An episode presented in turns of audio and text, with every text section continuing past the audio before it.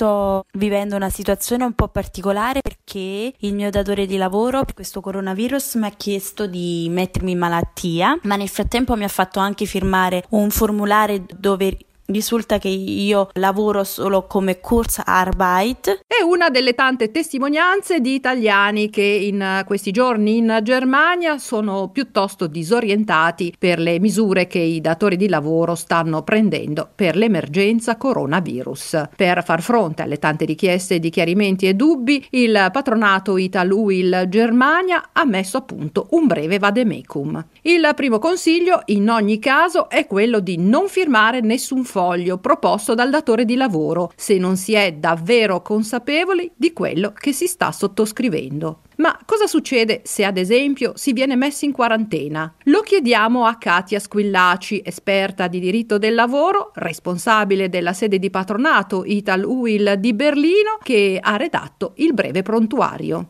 se si è messi in quarantena dal medico o dal Gesundheitsamt, a quel punto il datore di lavoro è obbligato a pagarti lo stipendio per un periodo di sei settimane. Questo è regolato anche dalla Infektionsschutzgesetz. E si continua ad essere pagati regolarmente anche nel caso in cui sia la ditta ad essere stata messa in quarantena. I dipendenti continueranno a ricevere lo stipendio regolarmente per sei settimane e il datore di lavoro non può assolutamente utilizzare i giorni di ferie per sostituire le ore che loro sono assenti al lavoro, così come non può utilizzare le ore di straordinario. Se lo propone deve essere fatto in forma scritta e il lavoratore deve acconsentire, quindi deve essere il lavoratore consapevole di quello che sta firmando. E aggiunge e quindi che andrà a perdere dei giorni di ferie maturate che magari non li potrà più prendere successivamente. Katia Squillaci ci chiarisce poi cosa accade nel caso in cui il datore di lavoro lavoro chieda la cassa integrazione. Il datore di lavoro ha la possibilità di richiedere mm, il cosiddetto Kurzarbeitgeld e il datore per farlo ha bisogno che insomma, il lavoratore deve pur firmarlo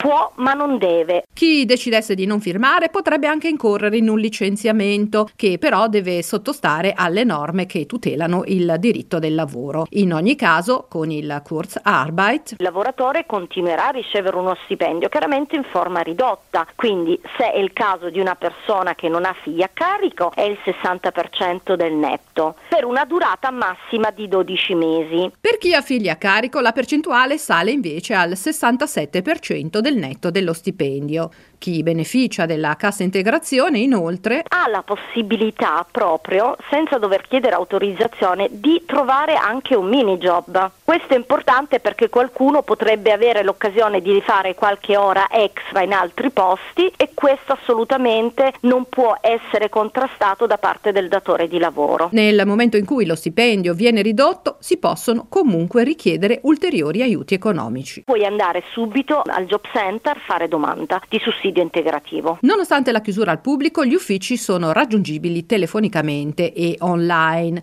Inoltre, rivolgendosi al proprio comune, nel caso ci siano i requisiti, si può fare richiesta del Wohngeld, ovvero di un aiuto per continuare a pagare l'affitto.